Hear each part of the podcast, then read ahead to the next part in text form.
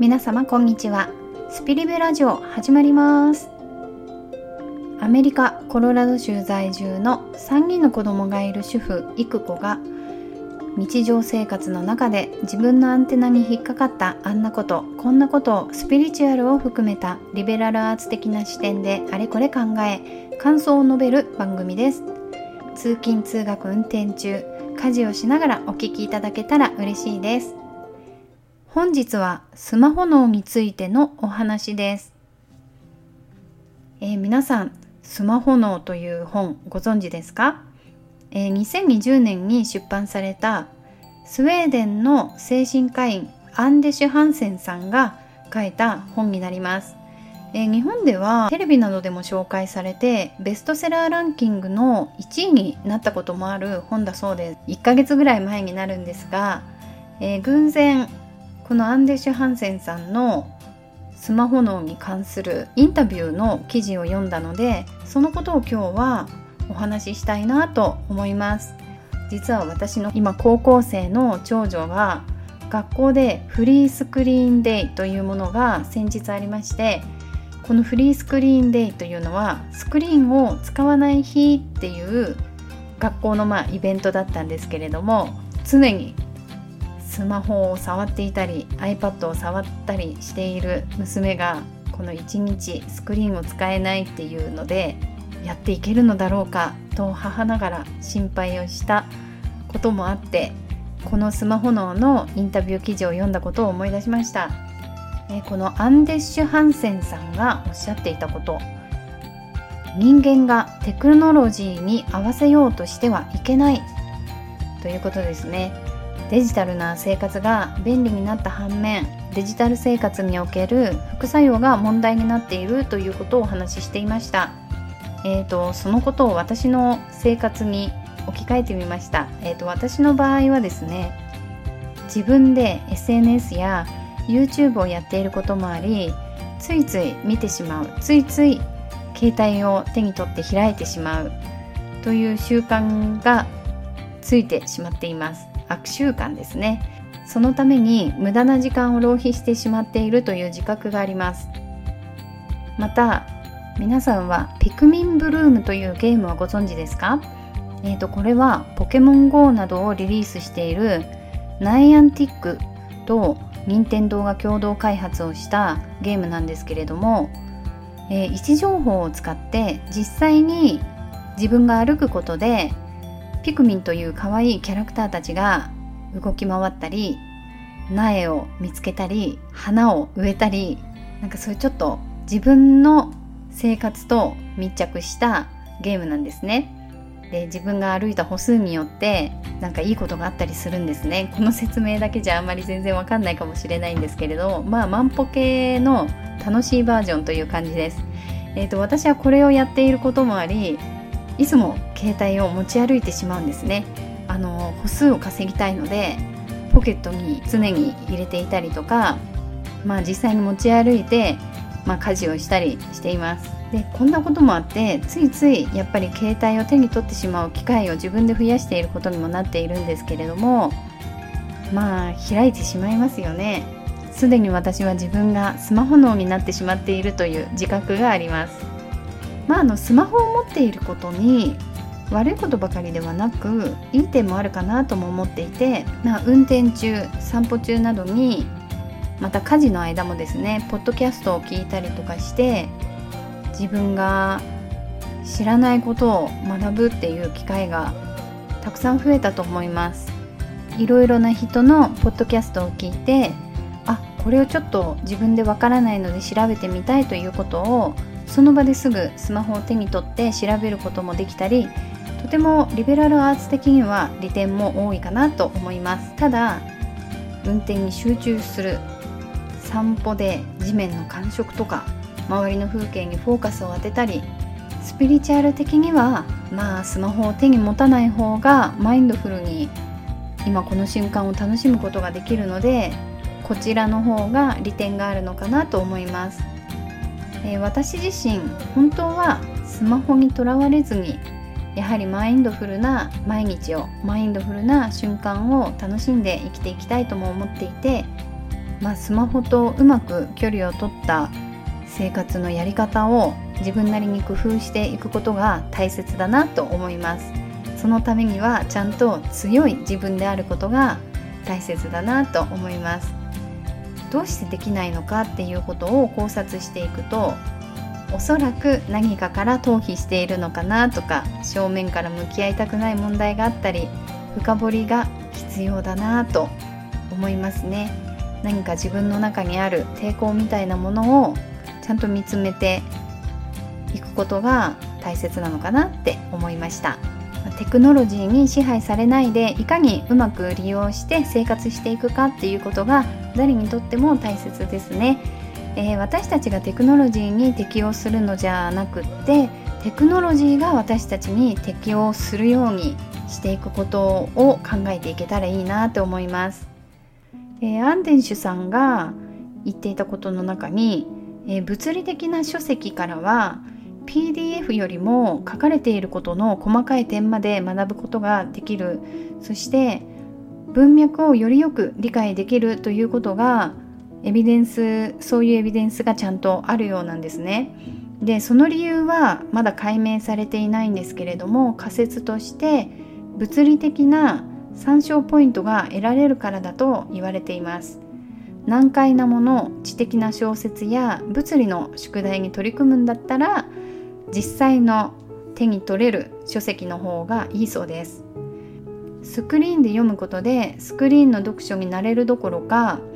集中が逆にできなくなってしまうという問題も出ているそうです。え私は本が好きで日本語の本英語の本漫画をだいたい同時に読んでいるんですけれども英語の本は紙媒体じゃないと読むのがすごく難しいです。日本の本と漫画はほとんどが電子書籍で Kindle でいつも買っています。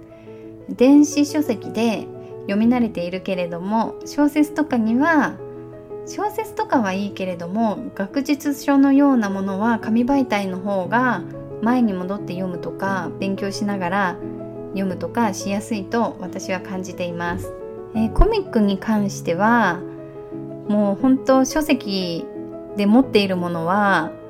アメリカに引っ越してくる前から持っていたものでアメリカに住んでからこの10年間で買ったコミックは全て電子書籍で持っています、えー、でも例えば「進撃の巨人」とか関数がすごく多くなってそれでいてすごく複雑な物語の場合はやっぱり紙媒体だったら同時に数冊開いておくこともできるし伏線をたどりやすくなりますよね。だから紙で持ってたらいいなって思ったりもします。英語の本を Kindle で電子書籍でどうして読みにくいかっていうと私の場合はまだ英語がそれほど得意ではないのでなんか終わりが見えにくいんですね電子書籍だと。実際の本だとあここまで読んであとちょっととかあ半分までいったっていうのが手で触っているので体感として分かりやすい。電子書籍だとあなた今何パーセントまで読んでますよっていうのでなんかちょっとちゃんと来なくて自分の中に。なんか終わりが見えない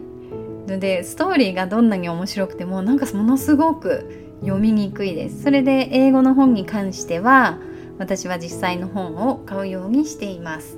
皆さんはどのような読書のやり方をしていますか？ではスマホ脳の方に戻りたいと思います。えーと、アンデンスさんがもう一つ言っていたのは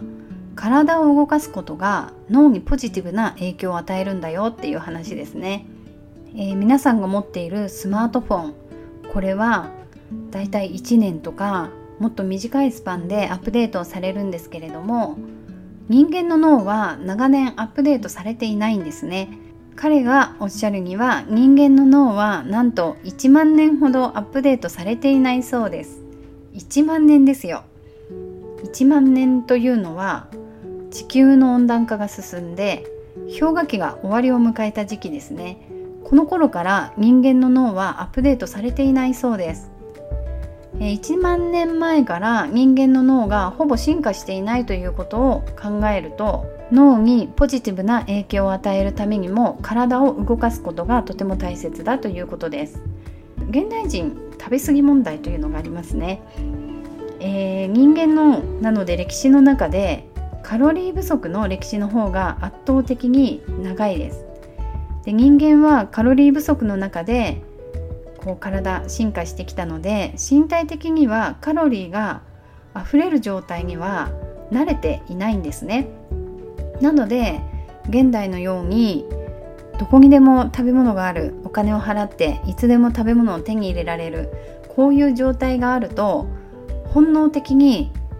食べ物を欲してしまう。いつも食べたいという欲求がこう起こってしまうそうです。脳は常に身体活動をするように進化しているのでスマホやデジタル文明が発達していくとじゃあ最近言われているメタバース仮想空間の中だけで生きられるのかっていうことを今研究がいろいろ進んでいると思うんですけれどもこれが実際にはどうなのかっていうとやはり脳は身体活動をするように進化しているのでメタバースだけで生活すると何かを失うことになるんじゃないかっていうこともおっしゃっていました。身体活動をしなくていいようには人間は進化していないからということなんですね。でこれは20年の冬起こったパンデミックの間に世界的にも鬱になる人たちが増えたりしたことにより多少証明はされているんじゃないかという話もされていました、えー、私自身はゲームが好きでゲーム配信とかもしていたんですけれどもメタバースって実際に生きられるんじゃないかなって私自身は思っています。ただメタバースもどのぐらいのメタバースかによりますよね。 Oculus Quest という VR ゲームを持っているんですけれども、まあ、しょあの正確に言うと息子が持っていて私もその VR で遊ばしてもらったりするんですが VR だと運動はしないけれども一応体を動かすですよね。で多少の身体的動きを伴います。ただこのメタバースっていうのは私はあんまりちゃんと詳しくないので分かんないんですが私の中の想像ではソードアートオンラインみたいな感じで実際には身体的な動きを一切関係なく頭の中の何て言うのこう信号みたいなもので世界を行き来するようなそういう世界なのかなってちょっと思ったり何ですかねメタバースちょっとちゃんと調べてみないといけないですね。なんか実際には生きられるかなと思いますが、まあ、確かに体的にはダメになってしまうかもしれませんね。なんかスマホのからちょっと遠ざかってしまいましたがそんな感じです。えー、まあスマホの危険性とか弊害をちゃんと知ってまあ運動を心がけるようにすること大切ってことですね。運動をすることで認知能力記憶集中力創造性ストレス耐性などが向上するということはちゃんとデータとして出ているそうなのでみんな運動をしましょう、えー、運動による効果が最も大きいのは体が痩せるとかではなく脳が一番ポジティブな影響を受けるそうなのでまあスマホをみんな使ってしまいますしデジタルの文明がどんどんどんどん進化してもっともっと日常に密着なくてはならないものにもうすでになっていると思うんですけれどもそんな中でも体をしっかり動かしてやっていこうということが大切だということが私は勉強しました。じゃあ今日はスマホ脳のインタビューを読んで私がどう思ったのかみたいなことをお話しさせていただきました。あまり日本語が上手じゃないので変なことをなんかうまくちゃんと喋れなかったりしていますがご了承ください。それではまた次回お会いできるのを楽しみにしています。